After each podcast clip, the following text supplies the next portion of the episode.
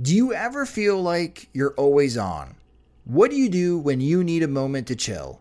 How do you like to hit the reset button to get ready for what's next? These days, everything is go, go, go. It's nothing but nonstop hustle all the time with working from home and trying to stay in touch with friends and family, a million pressing social issues, and an expectation to always be on 24 7. Sometimes you just need a moment to turn off and hit reset. That's when you reach for Coors Light. It's made to chill. My moment to chill is watching baseball, especially when the White Sox are on.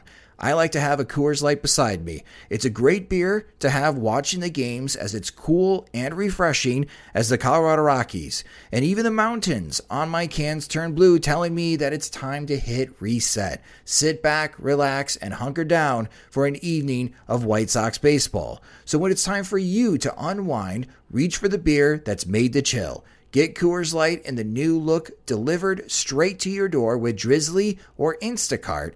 Must be 21 years or older to enjoy. Coors Brewing Company, Golden, Colorado. And as always, celebrate responsibly. When you rely on the internet for everything, you need speed that can handle anything. Xfinity delivers Wi Fi speed faster than a gig. Go online, call 1 800 Xfinity, or visit a store today. Restrictions apply. Gig Wi Fi requires gig speed and compatible X Fi gateway. Actual speeds vary, not guaranteed.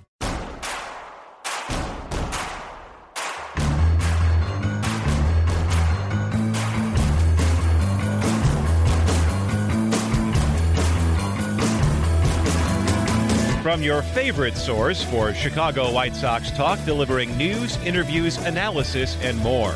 This is the Sox Machine Podcast with your hosts, Jim Margalus and Josh Nelson. Thanks, Rob, and welcome to the Sox Machine Podcast. I'm your host, Josh Nelson, and it's the week of May 20th, 2019. On this week's show, we'll preview Hell Week as the Chicago White Sox go on the road visiting Houston and Minnesota this week, the two best records in the American League. While it does feel good to talk about a team that's 21 and 24, what is the record going to look like after this upcoming week? Plus, we'll recap the week that was down in the minor leagues and answer your questions in PO Sox. We will catch up on the weekend series for the Chicago White Sox and preview the nasty road trip they have heading to Houston and Minnesota next week later in the show. But first, we'll chat with our guest about the White Sox farm system, the new top 100 prospect rankings, and the Major League Baseball draft, which is just two weeks away. It's one of our best friends of the show from MLBpipeline.com. It's Jim Callis. And hello, Jim. Thanks for coming back on the show. Yeah, glad to be here, Josh. Let's start with the positive. That's my goal in 2019, Jim, is to be more positive. Okay. Uh, the new top 100 rankings update for prospects came out for MLB Pipeline, and Luis Robert makes a huge jump. He's now the 18th overall prospect and is the second ranked White Sox prospect behind Eloy Jimenez. He was great in Winston-Salem for 18 games. The only game I saw him on my trip down there, he struck out four times, but alas, uh, he's starting to adapt to double A pitching at Birmingham. Is Robert starting to display the potential that you thought he had when the White Sox signed him uh, out of Cuba, Jim? He he is, and and uh, you know it's funny. we moved him up. You know, we kind of uh, make some adjustments to our top 100 every six weeks or so. We we revote on the top 15, and then we move other guys up who or, or down if they need to make a big move. I heard from a lot of White Sox fans who thought we were not bullish enough on Luis Robert. Uh, you know, and I kind of try to remind people, you know, the first four guys on our list are all in the big leagues, including Eloy. Um, so it's, it, you know, he's actually probably, you know, here is in the big leagues. So if you're actually doing guys who are in the minors, he, he's he's even higher. Those guys just still qualify as rookies. But no, I, I think we're starting to see this is why you know the White Sox went out and gave him 26 million and paid another 26 million as a tax penalty under the old, old bonus rules. And you know, we saw flashes of it last year in the Arizona Fall League. I mean, as you know and your listeners know, um, even in the Dominican Summer League, he, he was banged up a little bit. He was hurt last year, didn't get to play a whole lot didn't do a whole lot when he did. He even had a hamstring early, early in the fall league. In the second half of the fall league, I, I thought, and I think anybody who saw him down there thought he had the best combination of, of bat speed and foot speed of anybody in the league, and and he's just continued to do it this year. Um, and if he continues to do it, I think he'll keep moving up our list. You know, it, it's funny. I mean, his his ops last year was was 694. He he didn't hit a home run in 50 games, you know, which was not the Luis Robert the White Sox thought they were getting. He just wasn't healthy. And this year he's you know he's got 10 homers in, in 32 games already. And, and I, I shudder to think, Josh, if he gets to Charlotte where anybody who doesn't think the Major League Baseball is that there's something going on with them needs to look at AAA stats this year, mm-hmm. where in AAA they're scoring they're, they're using Major League balls for the first time. And oh, just coincidentally, they're scoring 30% runs per game more than the rest of the minor leagues. Uh, like, geez, you know, um, how's that happening? Uh, but anyway, if he gets to AAA, I mean, it, it, I think it's just going to get crazier. But you know, he's it's only been two weeks, but he's, he's pounding the ball in Birmingham as well. Um, I think there's still a little bit of me that says, okay, he's been great for 32 games. I'd like to see just a little bit more before I go crazy. But it, it, it's kind of funny. I was looking at his overall minor league numbers now, Josh, and and and you know, for a guy who didn't homer in 50 games last year, he he now is a career 316, 410, 532 hitter in the minors, uh, which is kind of I think what the White Sox thought they were getting when when they signed him a couple years ago. But you know how we are, Jim. We are a greedy bunch, us White Sox fans, in the last couple of years when it comes to prospect rankings. You mentioned the top four prospects right now. They're in the major league, so they'll graduate eventually. Are we talking about Luis Robert being a top 10 prospect in the near future? Yeah, I, I, I think if he continues to hit like he has in the first you know month plus of the year, and he stays healthy, and we're going to have – at least four guys graduate ahead of him, and Brendan Rodgers is up, and Keston Hiura is up. Well, let's even raise the ante. I'm not saying it's going to happen, but if he continues to produce like this, I think by when we do our, our massive overhaul right before the trade deadline, maybe we're even talking about a top five prospect. Wow. All right. I like this. Big positive to start the segment. There you go. Yes. Now let's get to the bad news. Uh, as we discussed in the show last week, major injuries to Carlos Rodon, Nate Jones, and Micker Adolfo all out for the rest of 2019. And Jim, looking at the White Sox top 30 prospects, it's a good thing that Luis Robert is having the season that he's having because the number three, number six, and number eight prospect for the White Sox are out for 2019, missing a year of development. How do the injuries to Michael Kopech, Dane Dunning, and now Micker Adolfo impact the White Sox long term? Well, I think if you want to try to stay positive, you could say long term, you feel like these guys should all be able to bounce back. I mean, I don't want to underestimate, you know, the difficulty of coming back from Tommy John surgery because the grueling's very, I mean, the rehab's very grueling. You know, Brady Aiken did not bounce back from it. Um, but I think the track record generally is if you work hard, you do come back from it. Um, Kopech doesn't even need the hey, his stuff's gotten even better from Tommy. I mean, if if Kopech's stuff gets any better coming out from Tommy John, it it it may have to be outlawed because he already had crazy stuff. So I, I feel like with Kopech and Dunning, again, Tommy John surgery. It's not what you want. You missed this year. You're kind of, you know, not quite. You know, they're going to handle you carefully next year, and you're talking really 2021 before you really turn those guys loose. But you know, I mean, if you're a White Sox fan. Yeah, I think everybody was hoping they would contend in 2020, but it, it might be 2021. So long term, I, I don't think. I mean, you don't want those guys to get hurt, but I, I don't think it's going to necessarily damage their careers long term. And if you want to look at glass half full, eh, better to have Tommy John surgery now when the White Sox are terrible than to have the White Sox maybe get back into contention in 2020 and then they both blow out in the middle of the season. So I'll look at glass half full on that. With Adolfo, I mean, he should be able to come back from elbow surgery. The, the, the concern with him is he's just lost so many at bats over the course of years. It's, I, I'm looking at this, and it, I mean, I guess it seems correct, Josh, because we've talked about it forever. He got signed in 2013. Mm-hmm. 2013, he got signed, and he's played parts of six seasons. And you probably know this, but I'll ask you anyway because maybe you don't have it in front of you. How many games do you think he's played in six professional seasons? Oh my gosh, 300 maybe 351. 351. That that's like so. That's the equivalent of three seasons in six. and you know he basically has played you know a little less than one full season in the last two, and uh, you know, I, it, it, you know, the injury physically should not, you know, necessarily restrict him. I mean, maybe it'll have an effect on his arm strength, but I mean, his arm was a cannon to begin with. It's just, it's, it's disappointing because the one year he stayed the hell. I mean, he's he's basically had.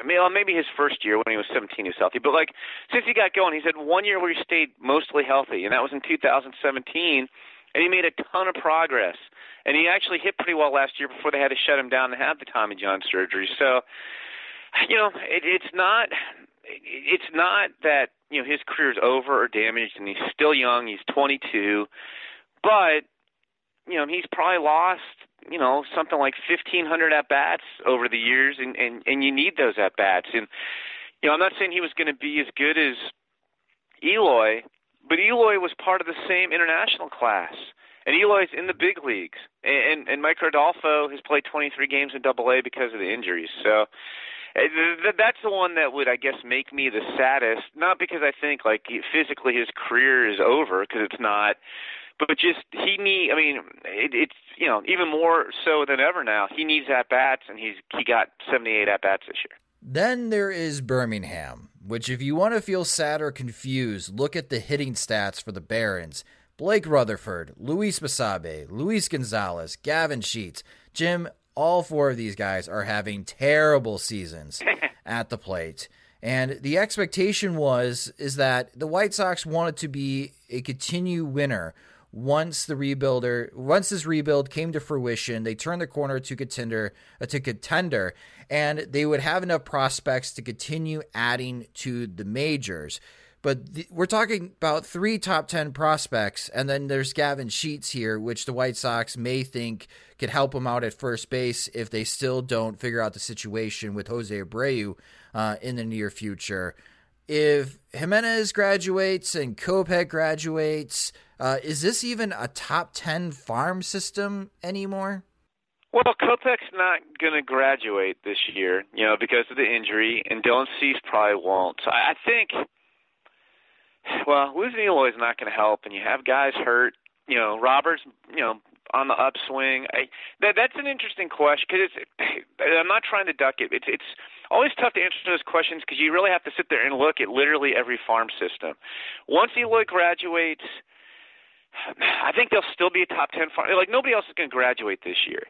Um, if well, I know. Well, you know what? And they're going to get the number three pick in the draft. So I will say yes, they will still be a top ten farm system when we reevaluate at midseason. If they have, you know, these guys at, in Double A continue to hit like they have, and if I mean, now now I feel like I'm getting into the doom and gloom part a little bit, and and I'm not pronouncing doom and gloom, but. Nick Madrigal, I, I don't know what to make of him. I mean, he's he's kind of doing the same thing he did last year, where you know he's he's making contact, but he's not walking a lot. And he's not hitting for a lot of power. And I mean, I'm having scouts who've kind of seen him are kind of like, you know, what kind of impact is this guy going to really have? Now, it's still early in his pro career, so I don't want to pronounce anything, but I, I think those questions at least are probably in the back of your mind a little bit. So, yeah, if you want to be negative, once Eloy graduates, I mean, you got Luis Robert who's on fire, and Dylan Cease, who, who's having a solid year in AAA, and you know even probably better than solid when you consider they're using billiard balls as baseballs. But then you're talking, looking just in order on our list: Tommy John, guy slugging 366, Tommy John, guy not hitting at Birmingham, Tommy John, guy not hitting at Birmingham, guy not hitting at Birmingham. That's our top ten as of right now. Now, now let's swing around to the positive. I know he's off to a slow start, Winston Salem, but Steele Walker's looking like the guy they thought they were getting last year, and and then maybe we'll have Jake Burger back in a little bit. So so let's try to stay positive. Now, as you mentioned, the White Sox will get another crack at adding more talent to their pipeline with the Major League Baseball draft in two weeks. As you mentioned, Jim, they do have the third overall pick in the draft, and right now the consensus is is that Adley Rutschman, the catcher out of Oregon State, will go number one to Baltimore. Bobby Witt Jr., the high school shortstop from Texas, will go number two to Kansas City. And for the White Sox, if the draft were tomorrow, who do you think they will take third overall? I think they would take C.J. Abrams, the high school shortstop from Georgia. He's well above average runner. He is one of the better hitters in the high school class. You know, he's not just a, a raw athlete. He's got some sneaky pop. You know, you you have questions like you saw it with Royce Lewis when he went number one overall. Can this guy stay at shortstop? You get a little of that with CJ, but less of it. Yeah, you know, I think people are more confident after watching this spring. He's gotten better at shortstop. That there's a greater chance he's a shortstop than a center fielder. You know, maybe it was 50-50 for some people coming into the year, and and now I think people are like, yeah, you know what, he probably is a shortstop. And it's funny because talking about White Sox fans give me grief on Twitter, and it's all fun.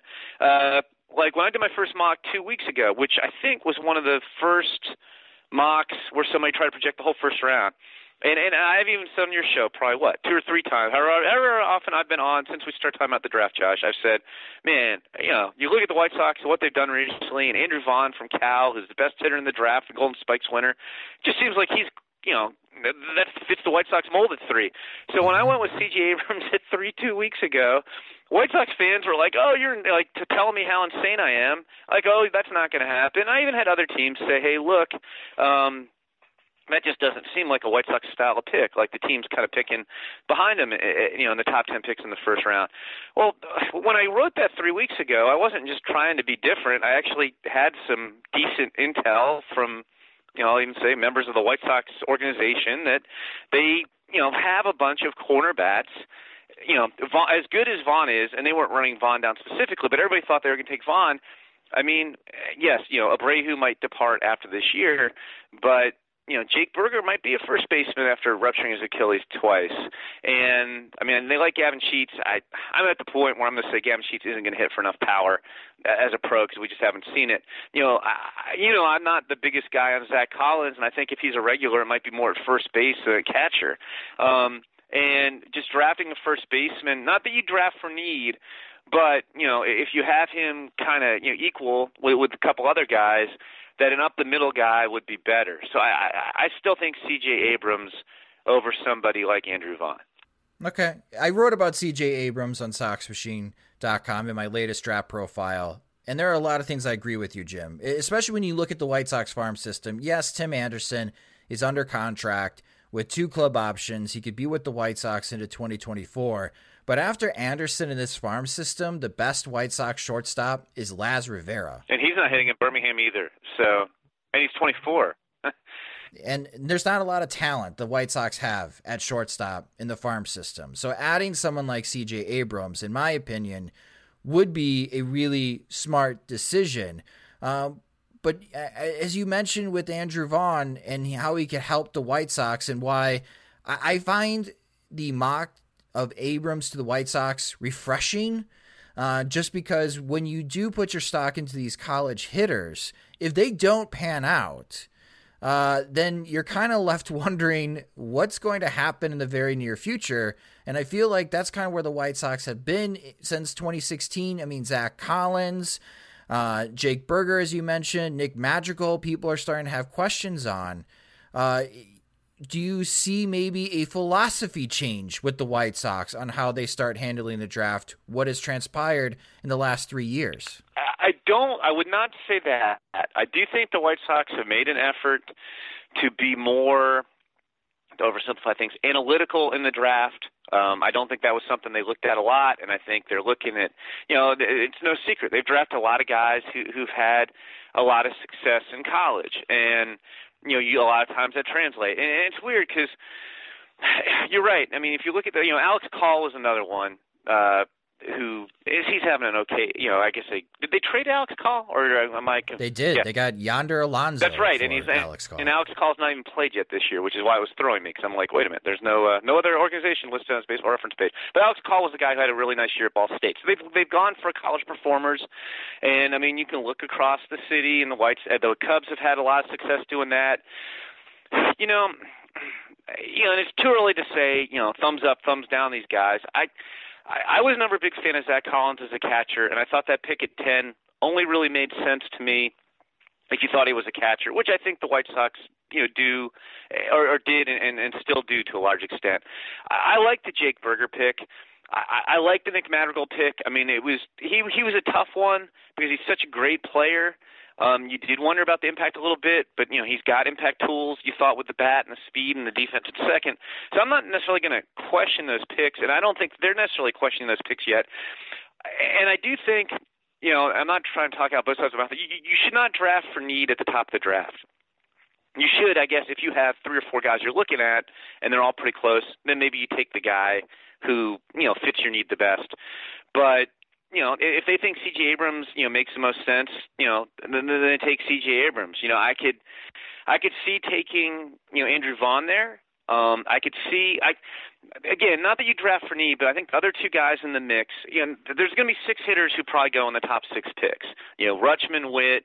You know, see if you know. I think it's C.J. Abrams third to to the White Sox. I think I went Bleday fourth to the Marlins, Vaughn fifth to the Tigers. It's J.J. Bleday, Vanderbilt outfielder, and then Riley Greene, a, a Florida high school outfielder to the Padres. I think those guys are probably very good chance they're going to go in the top six picks, and maybe the order gets shuffled around or whatever. I don't really see them taking the outfielders. Um, I, I would put the outfielders behind the rest of those guys anyway, and they're both corner guys. And even though a lot of the guys are hurt or not performing, the White Sox really don't need more corner outfielders. Again, if, if you think JJ Bleday is definitely the best player three, you should take him. But like I, I, I actually made the joke when I was talking to the White Sox, like don't draft some more corner outfielders. It's already hard enough. I got like six of them ranked in a row on the top ten because um, I like Steele Walker a lot. Um, so anyway. Um, yeah, I, I think it's going to probably come down to C.J. Abrams or Andrew Vaughn. Although you know, we we probably have to discuss because I, I created a little Twitter excitement yesterday. The possibility Adley Rutschman might get there at number three. Or did did, did, did you see my tweet? Did you get don't, excited at all? Don't tease us. I Jim, I saw that. I shook my head, and my first thought was, "Here we go." Everyone in White Sox Nation is going to be super excited, and they're going to dream about this possibility but I mean, who knows? Who knows what Baltimore will do? We think that they have changed their thinking, but they're adopting to the Houston Astros. Oh yeah, thinking, making all those hires, and the Astros have shocked us in the past before. Well, and the Astros also, from the media standpoint, it's terrible.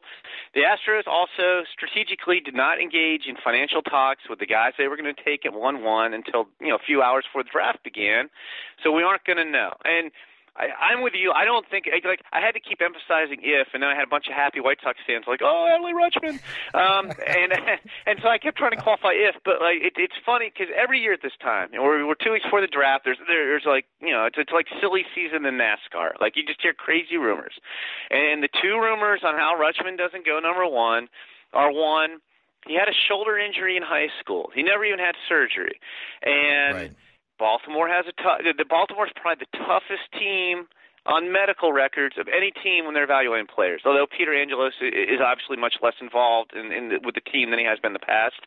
And you know, I alluded to Brady Aiken earlier. And you know, Mike Elias was with the Astros when they took Brady Aiken number one overall and and you know post draft physical messed that up although it, it it nicely wound up helping the Astros because they got a compensation pick when they didn't sign Aiken who they tried to sign anyway and they got Alex Bregman.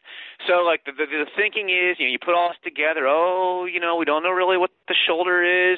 You know, Adley Rutschman doesn't take infield with the rest of the Oregon State Beavers. Although I've I've also been told that their catchers often don't take infield, so who knows? And you know, Baltimore is going to bang his medical records, and Michael Elias doesn't want to do that again. I don't really believe that part of it. Um, I, I had a scouting director tell me that uh, unless they have to cut off his arm, he doesn't see how Rutschman d- isn't the number one overall pick. Um, there's that. Now the other theory, and this happens every year, where the team, where you know, especially among the fans of the team that's the number one pick, come up with this way that they're going to make like a great, like a, a, a take a, a lesser guy who's like actually really good at number one and save a bunch of money and then just crush everybody with their financial might in the rest of the draft. And I always say this every year. That makes no sense. You have to take the best guy. But you hear it every year. Like when the Diamondbacks picked number one and they took Dansby Swanson, at this time we're hearing, oh, they might take uh, Tyler Stephenson, a high school catcher from Georgia, or Garrett Whitley, a high school outfielder from from New York, and and do all this stuff. And no, uh, like it just doesn't make sense to, to like anybody who looks at the draft knows if you do a, a uh, you plot out the value, like whatever measure you want to use, like from pick to pick. It's a steep drop from number one to number five, and then from number five the rest of the draft. So you can't do that. Plus, this year, so let's say the Orioles come up with some secret plan, and I don't think any of those top six guys are going to sign super cheap because yes, one of them will go six, but the slots aren't that far off, and the guys who are going behind the White Sox, any of them could go four, and any of them could go six. But let's say the the Orioles come up with some great plan and find a guy that they're going to sign for five million dollars and save three and a half million. The Diamondbacks picked four times before the Orioles pick again. Uh, right. And they have $2.3 million more in bonus pool money. So the Orioles could come up with this plan and say, okay, we're going to get Maurice Hampton, this football player uh, who's going to LSU, or Matthew Allen, who's a top high school pitcher in the draft, but he's going to be a really tough sign. And then the Diamondbacks might say, you know what, we'll take Maurice Hampton and Matthew Allen. Oh, we got two more picks. So, you know, tough, tough luck, Orioles. So, anyway. I just wanted to emphasize when I when I plotted that out on Twitter, it was in response to a, a question where somebody said if and yes, if Adley Rutschman doesn't go number one, I do think the Royals are, are locked in on Bobby Witt Jr. very strongly, and I do think mm. Adley Rutschman then would go three, but I'm not really buying that he doesn't go number one. And finally, Jim, I'm going to put you on the spot. What is your bold prediction for this Major League Baseball draft? Could we see something as crazy as last year with Oakland taking Kyler Murray ninth overall? Well, I don't think it was that crazy. Eh, like like history will not be kind to the A's, and look like they were idiots for taking him and letting him play football. But I, I'll just I'll digress here for a second. One, there were teams ahead of the A's who were considering taking him, and there were teams behind him. He, he was not going to last a whole lot longer. And he, after really not playing baseball for three years, made so much progress from playing part time the year before to playing full time last year in the spring. The guys were really excited about his potential. And the comp I got the most on him was Andrew McCutchen. but and this wasn't the A's. There's a team that picked ahead of the A's and has a, a guy who's scouted for a long time and knows his stuff. And we were just talking about Kyler Murray after all this blew up, and I threw out Andrew McCutchen. He's like, "Well, Jim, we had we had Rickey Henderson on him. That was their comp." Hmm. um, and you know, people are like, "Oh, you know, how could you let that guy play football?" Well, you weren't going to sign Kyler Murray without letting him go back. The problem was, and they did. I mean, at the time nobody thought this guy was a big time NFL prospect because he's he's the smallest. I'm not even just talking height. I'm talking about weight. Like he's 185 pounds before he bulked up for the combine, and then shockingly, he's not run the 40 since. Hmm, I wonder why.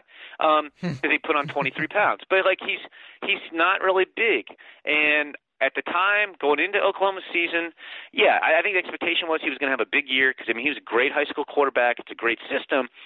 But NFL guys were looking at him because of the size. Is like, yeah, maybe take him in the fourth or fifth round. Like nobody saw him as any kind of NFL prospect, and he was going to scratch the itch of football because he'd been waiting three years to start in college football after transferring from Texas A&M, and eh, before he, you know, so like anyway, like I don't think that was a crazy pick. Like I even got wind of it like about an hour before the draft that that was going to happen. So anyway, I'm, I'm digressing, but I, I, I'm I'm like compelled to defend the A's for some reason. that was not a crazy pick. There were other teams who would have done it. It's just he got so good at football that his NFL stock shot through the roof. But I mean, if you go back and look, nobody in the NFL was talking about that guy being even like a second round pick going into the year, and they right. thought they were going to get him back. So anyway, um, crazy stuff. Um, I guess I guess after all that, my answer is going to be no. Um, I I don't see. The, the, I mean, the best football player is a kid named Maurice Hampton. I think he could go. You know, he's like it's kind of like a high school pitcher. He's a, he's a high school outfielder from Tennessee. He's a four-star cornerback ticketed for LSU, where he played both sports.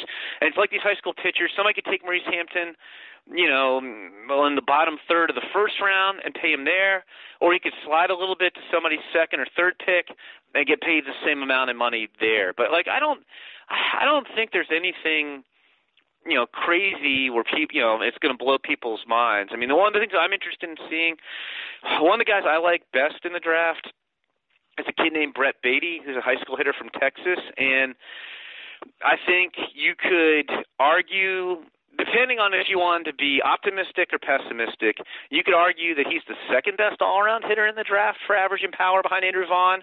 And if you want to be pessimistic, at worst, he's the fifth best hitter for average and power in the draft. But it's interesting because he's he's going to be 19 and a half year old, 19 and a half years old on draft day. And there are teams that look at age very seriously who want no part of him. And there are other teams who think he's one of the very best bats in the draft, which he is. So I'll be kind of curious to see where he goes. I, I can't really imagine him getting past the 20th pick, and he might go even, you know, 10 picks or so higher than that. But that's one of the things I'm kind of curious about is where exactly he falls. You can follow Jim on Twitter, and you're going to want to for the latest prospect rankings and updates on the Major League Baseball draft boards. As he mentioned, a new top 200 draft prospect list is coming out soon on MLBpipeline.com, which you could read, and you'll want to make sure to bookmark that site for Monday, June 3rd, as it'll be the Major League Baseball draft. And you could watch Jim on MLB Network as that show starts at 5 p.m. Central Time. You always do a great job with the Jim. It'll be very interesting to see in what the White Sox do at third overall. Maybe the bold move is that Baltimore doesn't take Adley Rutschman, and White Sox fans can legitimately lose their minds. Uh, but again, you can follow Jim on Twitter at Jim Callis MLB. Jim, as always, thanks for coming on the show. Oh, always great talking to you, Josh, and I'm sure we'll talk after the draft once we know exactly who the White Sox get. Yes, and we can fantasize about CJ Abrams and the 2023 Chicago White Sox. there you go. Thanks, Jim. Thank you. When your entire life is online, you need more than just speed from your internet. Xfinity gives you reliable in home Wi Fi coverage, plus protection from Wi Fi network threats. Check out our amazing offers on Xfinity Internet. You'll get fast speed and Wi Fi coverage you can count on. Plus, get advanced security free with the XFi Gateway, so you can keep the connected devices in your home protected from network threats. Just log in and activate through the Xfinity app. Go online, call 1 800 Xfinity, or visit a store today to learn more. Restrictions apply. Let's recap the Chicago White Sox weekend as they split their six game homestand against the Cleveland Indians and Toronto Blue Jays, going 3 and 3 as Mother Nature played a factor this weekend. And joining me now to discuss is the managing editor of SoxMachine.com. It's Jim Margulis. And hello, Jim. I got to tell you, the weather here in Chicago this past weekend has been a whirlwind at times, literally. Uh, but hey, Lucas Giolito finally snapped the complete game drought. Yeah, it was fantastic weather where I was. I was in Virginia Beach over the weekend, so I kind of caught parts of the series. Uh, my brother was getting in his ship, uh, the the Stennis aircraft carrier was getting into Norfolk uh, Naval Base after a nine month deployment, so was going to see him come in, and uh, so I missed the missed uh, a lot of the series, but I did catch some of Giolito, and yeah, it was yeah, I guess it's gonna be. It was gonna have to be the way the White Sox ended the complete game drought. Is either gonna be that or an eight inning complete game loss. And I think I'd rather take hmm. this one over the uh, uh, completely empty. It, it's slightly empty, the uh, five inning or whatever complete game, but it's better than the Gavin Floyd special, which is the uh, complete game uh, defeat. Chris Kamka on Twitter posted this, which I think uh, really is an eyebrow raiser, and we talked a little bit about this last week. In Giolito's first eight starts in 2018, his season ERA was 6.91. He had 32 walks, 24 strikeouts. So a year ago, that was the Lucas Giolito we were talking about. In 2019, Giolito's ERA after eight starts is 3.35, so more than three runs fewer. Uh, 18 walks, and 50 strikeouts. So twice as many strikeouts, almost half the walks, almost uh, half as far as the uh, no more than half of the ERA that he had in 2018. So it's been quite the turnaround. And uh, James Fegan, friend of the show, had a piece over the weekend on the Athletic about Lucas Giolito fixing himself, making these adjustments, and he did so by going back to his former high school coach Ethan Katz, who is currently a San Francisco Giants pitching coordinator, uh, to make the adjustments we've seen this season. And pitching coach Don Cooper uh, in the piece didn't really care that Giolito reached out to a former coach. He thought it was a good thing. Uh, whatever you need to do to get yourself right. Uh, but I do have to ask because it is on my mind, Jim. Isn't this what the White Sox pay their coaching staff to do? Or are we just now operating in a different era with driveline and specialized trainers and hitting coaches and pitching coaches that this is going to be the new norm for players trying to find answers is they are going outside of the organization to make these adjustments. I think it's going to be a new norm, or at least it's uh, getting increasingly popular. I think with Giolito, and, and James mentioned this in his story, is that when the White Sox acquired him, they wanted him to get back to the mechanics he had when he was drafted. Uh, I think the Nationals, after Giolito had Tommy John surgery, they had messed with his mechanics uh, and really kind of threw him out of whack. And, and that's why the White Sox were able to get him as part of a package rather than as the headliner for a, a deal where he was undoubtedly the number one player. With I guess the White Sox they, they brought in Steve McCatty to be the uh, you know Charlotte pitching instructor because McCatty was around uh, as Giolito I guess had gotten a little bit screwed up and not it wasn't McCatty McCatty was uh, not involved, but he at least knew what Giolito brought when he was uh, in the organization uh, early on in his prospect uh, career with the Nationals.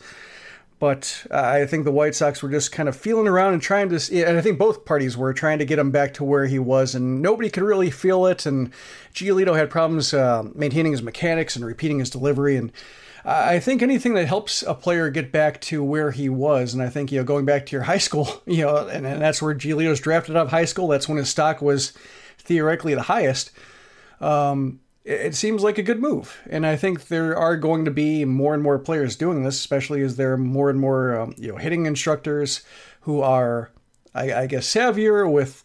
Uh, changing swings and, and getting more out of approaches and, and as we are seeing with pitchers uh, with Driveline and so forth just getting more about mechanics and, and helping pitchers get straightened out and do something more repeatable. And as we saw with carson fulmer going to Driveline it's not a cure-all and it, might work for some and not others but i think you can say the same thing with you know team instructors with don cooper. You know his, some of his things might work for some pitchers and not others like francisco liriano what cooper had to say for liriano didn't really click with him but he reinvented himself with pittsburgh and I imagine anytime a player can get better with the White Sox and uh, you know provide them value, even if it's not the White Sox doing it, as long as it's not going to be something that that that costs a player you know months of a season with injuries, I think uh, the White Sox would be for it. It's just kind of fascinating to me because you know we always talk about coaches and how much credit they should get for making a turnaround for a player.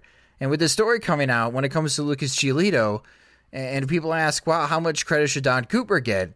Uh, my answer would be incredibly very little based on this story. It just seems like this is mostly on Giolito uh, to reach out to his old high school coach and you know Coach Katz now with the with the San Francisco Giants organization, uh, taking the time out of his offseason. But it sounds like other pitchers that went to the same high school as Giolito, Atlanta Braves prospect Max Fried, we've heard a lot about him. Uh, St. Louis Cardinals pitcher Jack Flaherty, uh, who has been successful in the major leagues. They keep going back to Katz during the offseason, so this may be the new norm for Giolito. And you know what? It's great. It's great that the players are taking this initiative. Um, but again, you know, I look at it from the team perspective of are you doing everything possible in your player development to make your players better or give them every opportunity to make themselves better?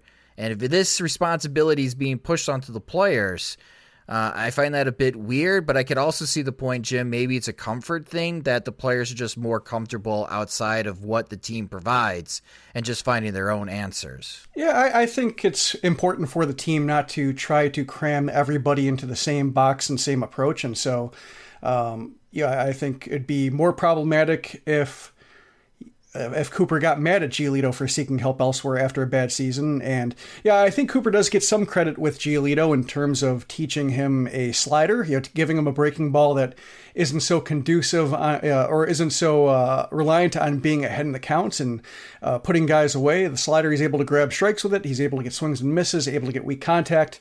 It's a useful pitch for him. It, it makes his curveball, uh, it, it, helps him slide down the chain and, and be just uh, more of a show me pitch or a, a pitch he can really only use ahead of the count. The slider is more versatile, and that's working for him. And that's a uh, that seems to be a Don Cooper thing. So uh, there are some fingerprints of Cooper's on Giolito, but I think uh, you know if if I'd be more worried if uh, you know Giolito got help from his high school coach and was starting to get better, and Cooper was angry about it, or mm. uh, yeah, I guess tried to push for the White Sox to trade him because he's not listening or anything like that. I, I think the lack of professional jealousy is a better sign than uh, Cooper not being the one to get credit for, uh, I guess, all or most or the bulk of Giolito's success. Well, Giolito is making the job a bit easier on Coach Cooper, uh, as Don Cooper's got his hands full, um, possibly this upcoming week with injuries and now trying to figure out what's going on with the bullpen. But there is some good news with the bullpen, and there's some bad news. The good news, we'll start with that. Uh, whoever thought that Aaron Bummer and Evan Marshall would be the heroes in shining armor coming to save the day for the White Sox bullpen. Aaron Bummer has only allowed one run, which was unearned. So in 10.1 innings, Aaron Bummer has a zero ERA with 10 strikeouts and three walks. That's a 26.3 strikeout percentage for Bummer. Evan Marshall, still scoreless over 72 thirds innings. Uh, however, he just has four strikeouts, uh, which is a 12% strikeout rate. So something tells me that that may not be lasting much longer, but it is great to see uh, that they are performing and they're performing well. And did you have any inkling that Aaron Bummer and Evan Marshall would be the heroes to the bullpen? Bummer, kind of, or I shouldn't say heroes, but Bummer, I thought with Caleb Frare and with Jace Fry that the order of lefties that they open the season with might not be the ones they finish the season with, just because they all have live arms. They both, you know, or they all can improve, or they all can explode. And I, I think with Frare, we're seeing that uh, you know the the signs that he had last season have not followed up. He had really, you know, had a lot of control problems with the White Sox, and Charlotte he's been better, but not great. And Fry's been iffy, but I think uh, Bummer has really improved, especially his. Uh, his what would be lefty, it would be his glove side command, you know, going in on righties and, and jamming them and, and getting them to swing over the back foot slider.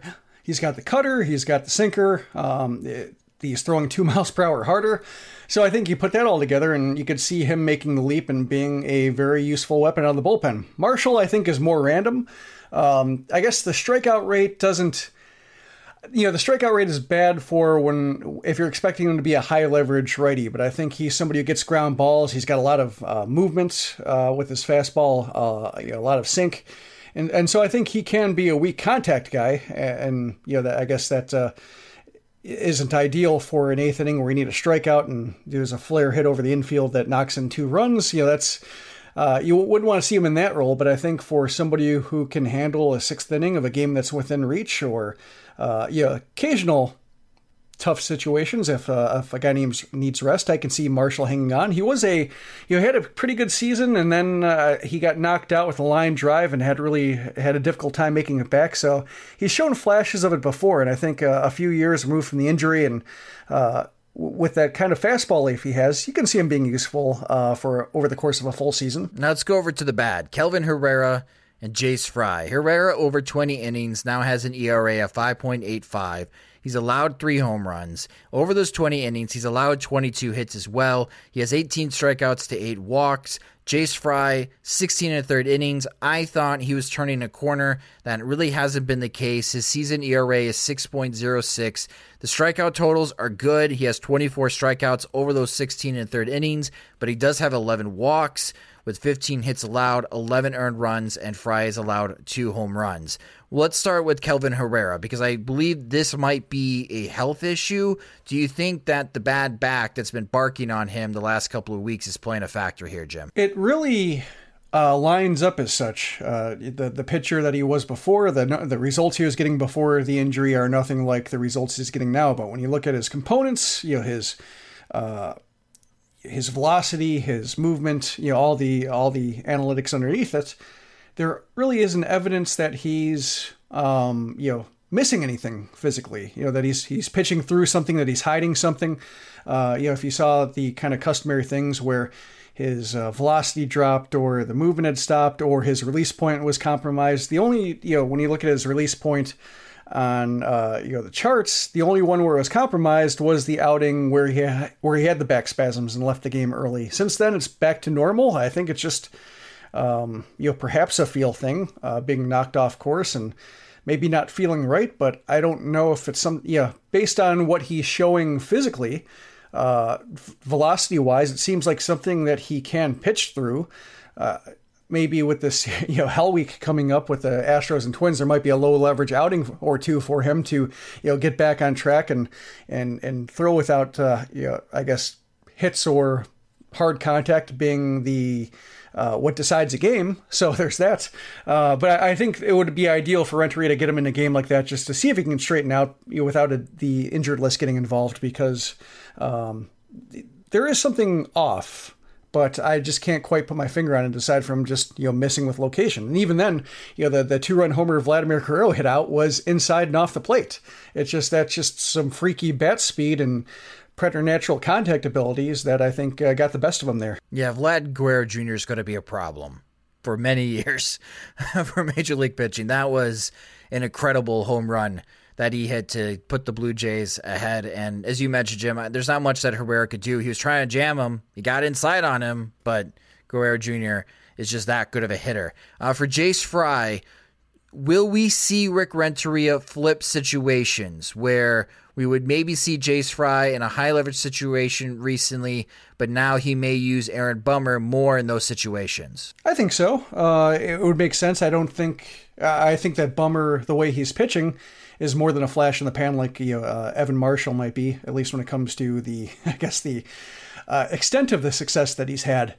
Uh, Fry, you know, early in the season looked like he was off. He was off in spring training. Then seemed like he got it back, and and Renteria was going uh, with that. He was, uh, you know, saved him for some you know specialist situations to get him back into a rhythm of success, and then expanded his outings to full innings and was working. And he's hit another snag. And I think with these games getting tougher and in the schedule taking a turn for the, uh, I, I guess the more complicated and, and more arduous that Bummer should be the guy at least until he's he proves that uh, you know he's not cut for it. But we saw that last year with Fry that he came out of nowhere and seized those innings and became the White Sox best high leverage reliever. And it kind of sucks that he's you know not as reliable this year and, and might be taking a step back. But if Bummer steps up, you know they're no worse for the wear in terms of effective lefties in high leverage situations. Yeah, bullpens are tricky, right? It, it just seems mm-hmm. like it's a year to year thing for many teams around Major League Baseball. Uh, it's hard for bullpens for whatever reason to stay consistent. A lot of times it's injuries, but on the performance level, uh, it's just it's not common to see consistent bullpens throughout the league. And for Jace Fry, I think he's suffering a little bit of that, going from having a great 2018. Hitters now have a better book on him, and now he's really struggling in 2019. Hopefully, he can turn it around. But thankfully, the White Sox have Aaron Bummer and Evan Marshall to save the day currently, and the bullpen numbers look a lot better. Uh, and I think in large thanks to those two. And Alex Colome, of course, is still throwing really well in the ninth inning. Roster news after the game on Sunday against the Blue Jays, Nicky Delmonico is optioned back to Charlotte, which means that Eloy Jimenez is coming back and he'll join the team down in Houston and will enter in the lineup again. It'll be a great sign. Jim, when the injury first was announced as a high ankle sprain, we both thought we wouldn't see him until June. So it's a good thing that on May 20th that the White Sox will have Jimenez back sooner uh, than we were thinking that he'd be back. Uh, but I do have this question for you. While they're making this roster change, anyone else you think should be swapped for a player down in Charlotte? Not right now. Uh, I think with Charlie Tilson proving that he's worthy of major league at bats until either the league figures him out or he sticks, I think he's a good use of it right now. Uh, yeah, there are some guys performing in AAA. There's Daniel Palka, who seems to have gotten past his uh, spring training and, and April funk and uh, is, is hitting the ball like he should and drawing a ton of walks, too. That's the weird thing about his Charlotte numbers. The walks are kind of coming out of nowhere. Uh, Danny Mendick is looking interesting in the middle infield, so there's that. Um, but I, I, think right now, with nobody in Birmingham really performing, uh, with the catchers, uh, Collins and Zavala just getting back into regular action after their injuries, uh, I think there will be the chance to DFA some guys later or or try to trade some guys for players to be named later just to open some things up. But I think right now, without with all the guys struggling in Birmingham and nobody really looking worthy of being promoted to Charlotte to take those um, plate appearances there. I just think the White Sox are a bit too thin up top to be, uh, I guess, cavalier about sending guys down or, or, or, or shipping guys out of the system because we saw that with A couple Septembers ago with Derek Holland when they cut him because they didn't have a use for him. All of a sudden, a couple of injuries happen, and they're really scraping the bottom of the barrel for starters and relievers to get through the rest of the season in September. And I think right now, with Birmingham being such a disaster area right now for development, and Charlotte being a weird uh, environment for hitters right now, we don't really know how good any of these guys are. Um, I think I'm fine with just uh, Jimenez for now and then waiting for maybe June, early July for bigger, more consequential major league moves uh, to open that up. Well, let's move forward as the upcoming week we've been calling for a while is Hell Week as the White Sox head to Houston and Minnesota for these next seven games. But before we do that, a quick word from our sponsor. SeatGeek, with millions of live event tickets and a price match guarantee, SeatGeek proves there's a better way for buying tickets. Searching sports, live music, comedy, and more, SeatGeek has the tickets you are looking for all in one place in an industry that tends to stagnate. SeatGeek decided to st- stand out from the crowd. They built the fastest way to find tickets so you can stop searching for the perfect seat and start enjoying it. Why is SeatGeek better than the rest? Well, a quick, a quick look at their app store shows over 50,000 five star reviews. How's that for customer satisfaction? And it's a better process. SeatGeek pulls together millions of tickets from all over the web. They rate each ticket on a deal uh, scale of 1 to 10. And finally, SeatGeek displays them on an interactive seat map. If you're going to a venue you've never been before, they give you the views of what your seat would look like uh, before you buy that ticket. So you're not guessing if you're buying a good seat. And SeatGeek breaks down the details. The green dots mean good deals, red dots, stay away. Those tickets are overpriced. And I just use SeatGeek this past weekend, I bought eight tickets for the White Sox Blue Jays game. Uh, it was a blast until the rain came, and it, it, was just only five innings, but it was still a lot of fun. The process was really easy. SeatGeek has digital tickets, so they quickly scanned my phone, and I was able to get in the stadium within just a couple of minutes. So it's absolutely perfect for that as more and more stadiums go with digital tickets. But the best part of SeatGeek is that you, our listeners, get $10 off your first purchase. All you have to do is just use our promo code. So download the SeatGeek app today on your smartphone and use promo code SoxMachine for $10 off your first purchase. Again, that's promo code SoxMachine for $10 off on your first purchase at SeatGeek. And now for the first part of Hell Week. I need to add in like some awesome music during this segment here, Jim. Or like a thunderclap yeah, or something. yeah, exactly. Uh, the Houston Astros have the best record in Major League Baseball. They are 31 and 16. They are averaging five and a half runs per game. On the run prevention front, they are only allowing three and a half runs per game. They are 16 and four at home. So these numbers do not look pretty right now uh, at least for the White Sox chances. And your probable pitchers for this series, note that every single of these four games is a night game at 7:10 p.m. Central Time. On Monday, it is to be determined for the White Sox. This was Manny Banuelos' spot, but he's on the injured list. For the Astros, would be Brad Peacock. On Tuesday, it'll be Dylan Covey against Justin Verlander. On Wednesday, it'll be Ivan Nova against Gerrit Cole. So, you know, Tuesday, Wednesday look great for the White Sox at this moment. However, on Thursday, it'll be Lucas Giolito against Corbin Martin, who is a rookie who was drafted out of Texas A&M out of the 2017 Major League Baseball draft. And Jim, on Twitter, I posted an over-under at two and a half wins, the amount that they will have this week on their road trip to Houston and Minnesota. Are you taking the over or under two and a half wins this week? I'm going to say over, but only with three. I would be really happy if the White Sox go three and four this week. Yeah, I feel well after Ivan Nova beat Trevor Bauer. Uh, keeping I'm keeping that in mind for weird things happening. Also, the Astros are a little bit banged up. Um, I guess we'll see if George Springer is out for a while. He left the game with uh, back stiffness, and Altuve is out, and uh, you know might be catching them at an okay time to where they can get a split. Okay, well, 176 votes on Twitter, 63% are going with an under. I'm going to go with the under as well, but I I think that they could split this series. I don't think they have a chance again on Tuesday or Wednesday against Verlander or Cole. I think those are those could be ugly games. But Monday against Brad Peacock and Thursday against Corbin Martin. But the situation is who is going to start the game on Monday? If you're basing this off CBS Sports, which CBS Sports is listing that the probable pitcher for the White Sox would be Jordan Guerrero. Uh, that may not be good uh, with the way that he's been throwing in Charlotte. Um, but any ideas on how the White Sox are going to handle Monday, Jim? Is this going to be a bullpen game?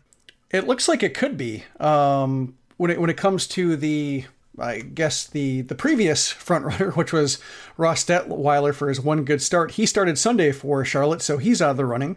Um, so I really don't know who else it would be. Like maybe they call up, uh, you know, because they haven't made any corresponding roster moves yet for uh, the uh, Delmonico optioning, and you know Jimenez will be one of them. But you know maybe they call up somebody like Carson Fulmer just to get a couple innings out of him. You know, hopefully, yeah. And we we've seen before that's sometimes a, a big ask of him. But you know maybe they call up some arm, or maybe like a uh, yeah they they call up Jose Ruiz too, and maybe they try to get two innings out of each and you know, kind of patch together a five inning approach just to get through the day and hope that doesn't screw them up for the rest of the series. But it looks like a mess right now. What are you hoping to see from this series in Houston for these next four games? I hope that they don't look as bad as they did against the Red Sox. You know, it, has been such a soft schedule. You know, facing uh, Cleveland and Toronto and Cleveland Toronto. I mean, last time they faced a team that was any good was Boston, and Boston wiped the floor with them. Uh, so you know, it's been a couple of soft weeks, and they've looked okay. But the schedule has been so uneven, and the offenses they've faced have looked so bad that I just don't want to see a complete. Yeah, I expect some regression and some like you know maybe Dylan Covey struggling and, and Lucas Giolito's numbers are uneven. I mean he's been great against teams that are bad, you know, offenses that are bad. Uh, the offenses that are good, he's been below average. So I guess I'd like to see him step up and even those numbers out a little bit. But I just really don't want to see like the double digit run totals and the lopsided losses that we saw when they played the Red Sox. Yeah, but I have a feeling that's coming though. On Tuesday Wednesday, I think are going to get ugly ugly, like 10 2 ugly. Though Jose Abreu does hit Justin Verlander somewhat well.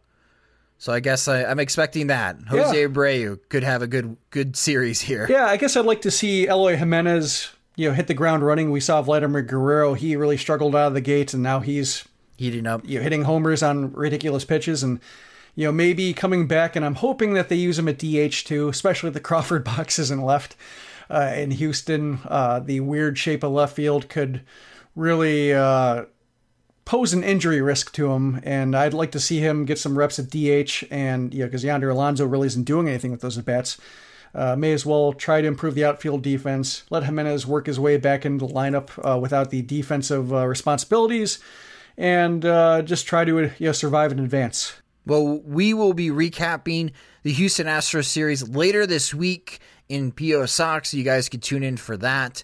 Uh, those on Thursday night after the game if you want to listen to the stream, or you can listen to the podcast on Friday morning. But coming up next on the Sox Machine podcast, it's the minor league report.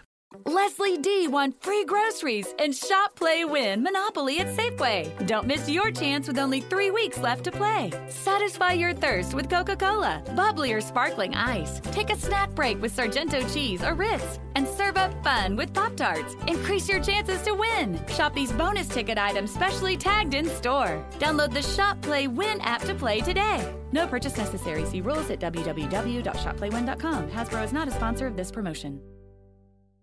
With the minor league report, we start with the Charlotte Knights, who are getting some good health news as Seby Zavala and Zach Collins are back with the team after stints on the injured list, as Seby Zavala had the wrist inf- inflammation, and he's looking much better at the plate, now hitting with some more power as he has five home runs on the season, and Zach Collins went on the injured list with a concussion.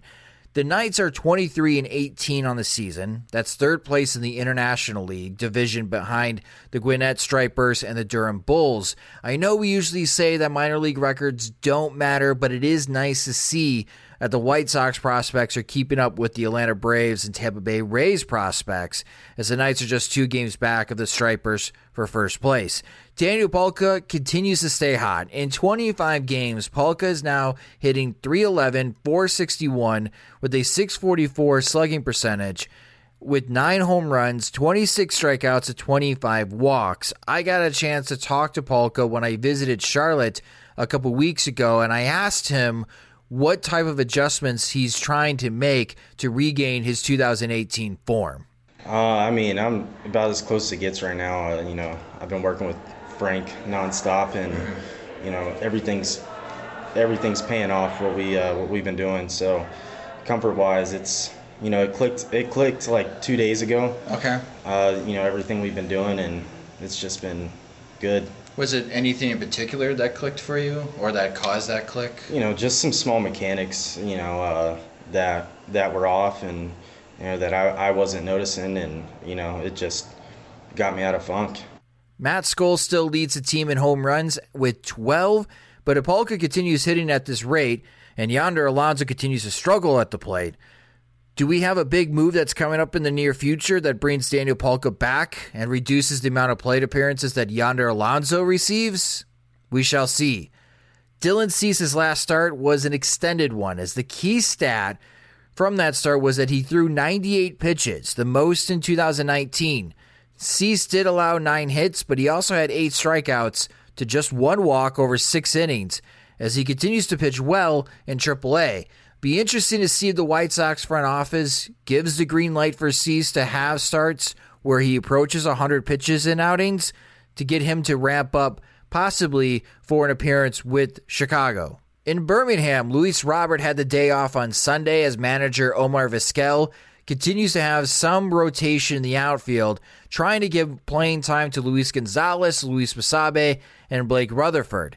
Despite being in last place, again, in the Southern League North Division, the Barons are 6 and 4 in their last 10 games, and leading the offense is a prospect we don't really talk about, and that's catcher Yermin Mercedes. Well, for one, he's 26 years old, so I guess the term prospect is being used loosely here. But Mercedes is hitting 376 with a 415 on base percentage, and he's slugging 565 in 25 games, helping carry the offensive load along with Luis Robert. On the pitching side for the Barons, Jimmy Lambert continues to impress, striking out 53 batters over 44 and two thirds innings this season with a 3.22 ERA, including 11 strikeouts in his last start. Lambert just has 13 starts in Double A for his career, but maybe he's someone who could be in Charlotte for the second half of the season.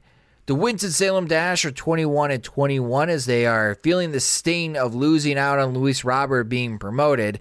They have lost seven of their last 10 games, but Connor Pilkington turned in a gem on Sunday. He struck out 12 batters over six scoreless innings. And Kannapolis is 19 and 23 on the season. Two pitchers to keep an eye on with the Intimidators. Reliever Vince Arobio a 24th round pick in 2017 and pitching out of the bullpen, has 33 strikeouts to just four walks in 23 and two thirds innings, so that's a good ratio. And starter Taylor Varnell, who was a 29th round pick in last year's draft, has 53 strikeouts over 43 and two thirds innings, which covers eight starts. That'll do it for the minor league report. Now it's time to answer your questions in PO Sox.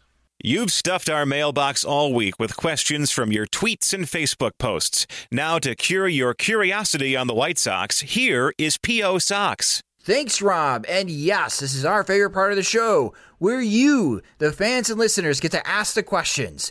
It's P.O. Sox, where you submitted your questions to us via Twitter, tweeting them to at Sox Machine liking our Facebook page at facebook.com slash socks soxmachine and helping support the site and the show by becoming a friend of the podcast at patreon.com slash socks soxmachine. And those Patreon supporters got quite a bit of juicy content, additional content from our guest Jim Callis this week, and they'll get some additional PO Sox questions answered this week.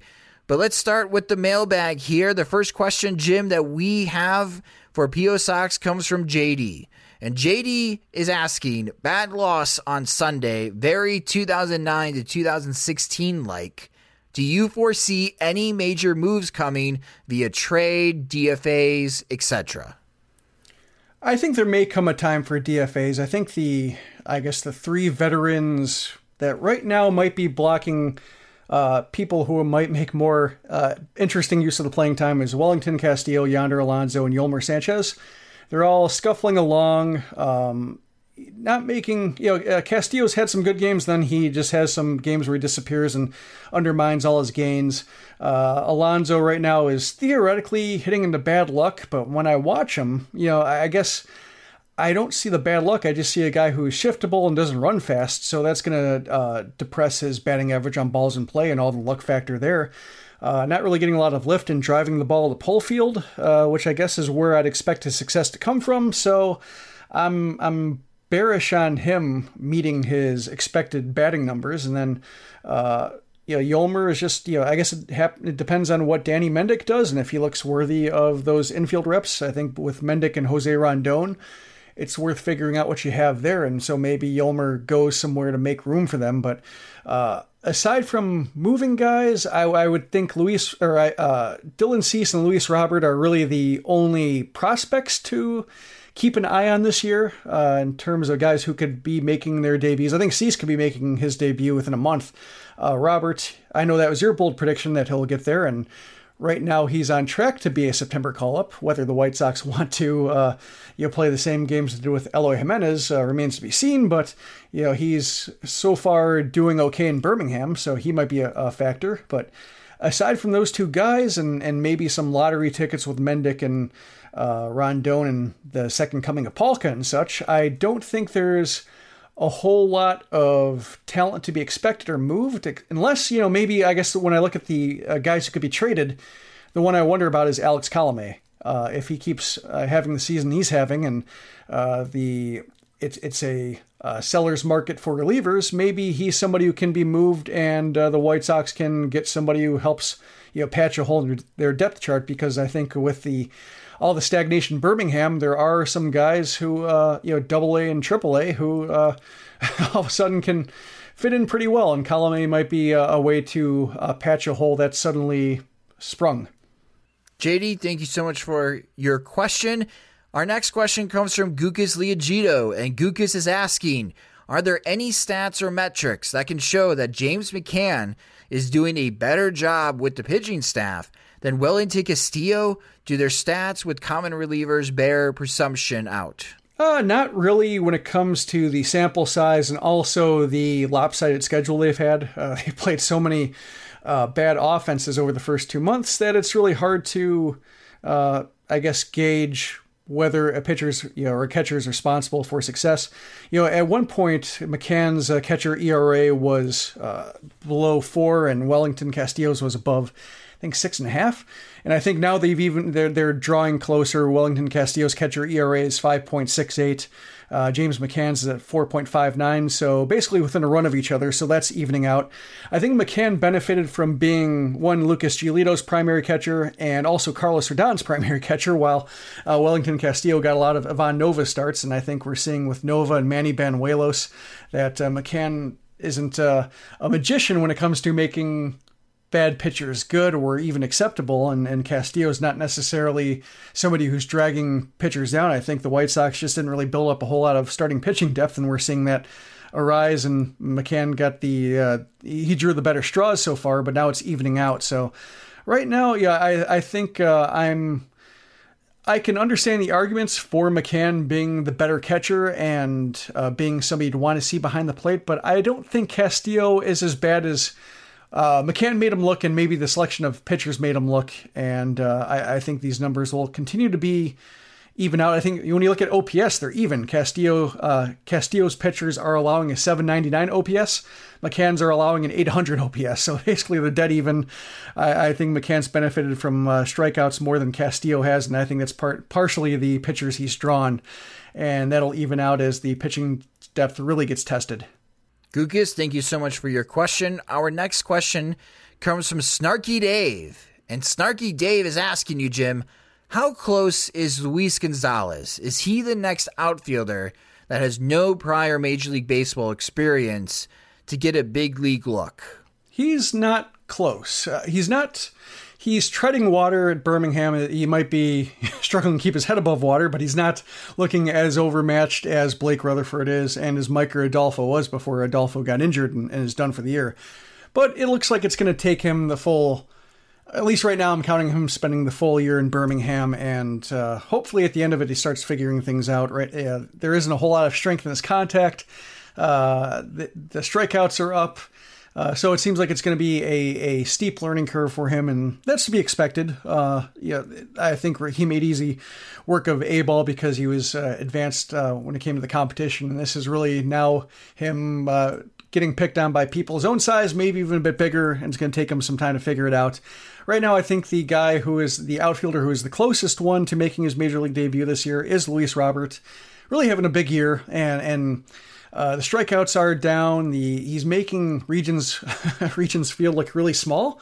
Uh, some of the homers he's hit have really been uh, no doubters. The the strength is there. The uh, the fly balls are there. He seems like he's making more out of his contact than he was last year, and that's carried from A ball to Double A. So uh, assuming he can stay healthy and there isn't some kind of book on him that can be easily figured out in a week by uh, A pitchers, I think he could make the jump to triple A. And then I think, I think if the White Sox are trying to play by the same playbook that they use with Eloy Jimenez, they'll try to make the jump to AAA as late as possible and then say, well, he's still got work to do and we're not going to call him up until we can try to, I guess, strong arm him into a uh, under market deal. But uh, that's, I guess, my pessimism showing. I think if the White Sox are trying to, you know, should Roberts, you know, I guess his numbers even out and the batting average climb over 250 with all the you know, walks and power stats working for him. I would like to. I guess I'd make the same argument that I made for him in his last year. If he looks worthy of a promotion, call him up.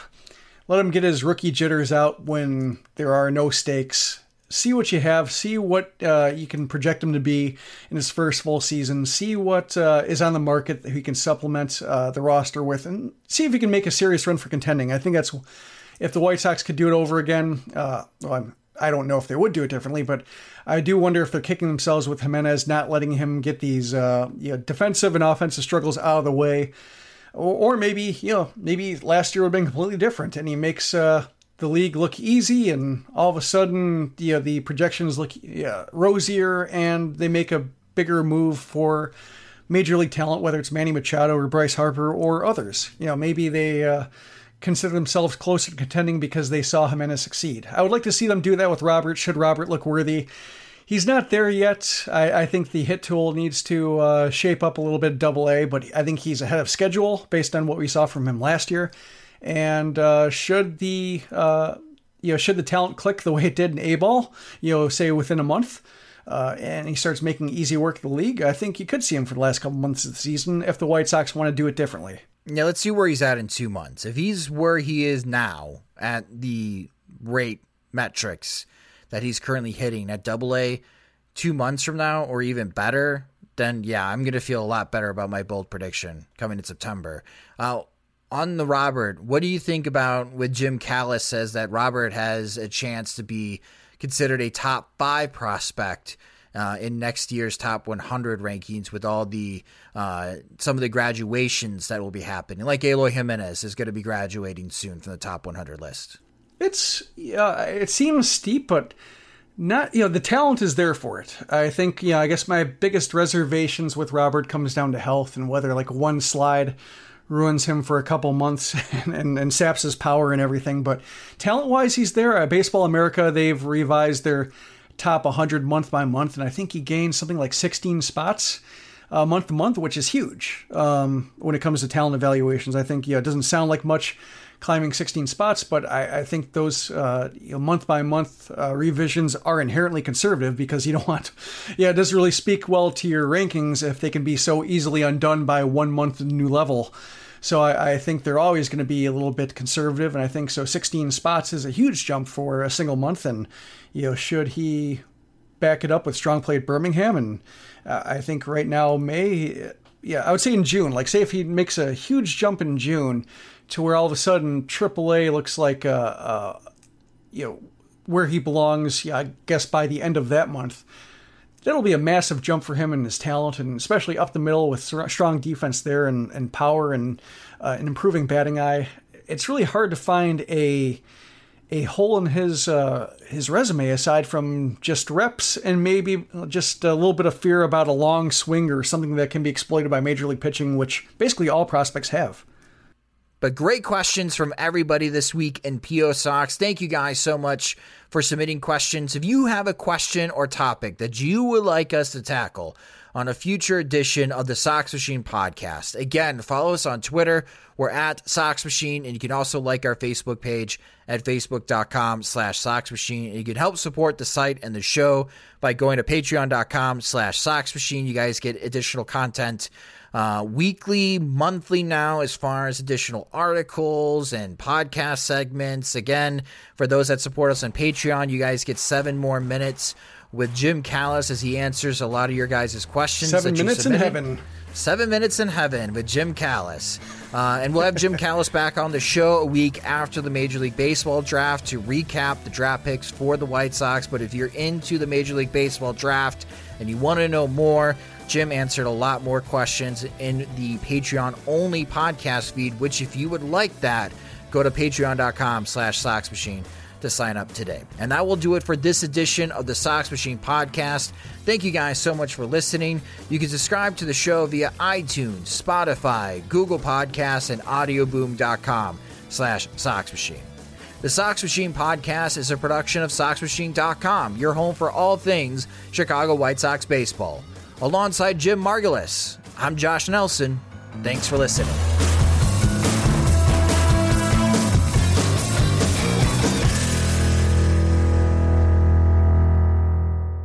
Sugar Ray Leonard, Roberto Duran, Marvelous Marvin Hagler, and Thomas Hearns. Legends, whose four way rivalry defined one of the greatest eras in boxing history. Relive their decade of dominance in the new Showtime sports documentary, The Kings, a four part series premiering Sunday, June 6th, only on Showtime.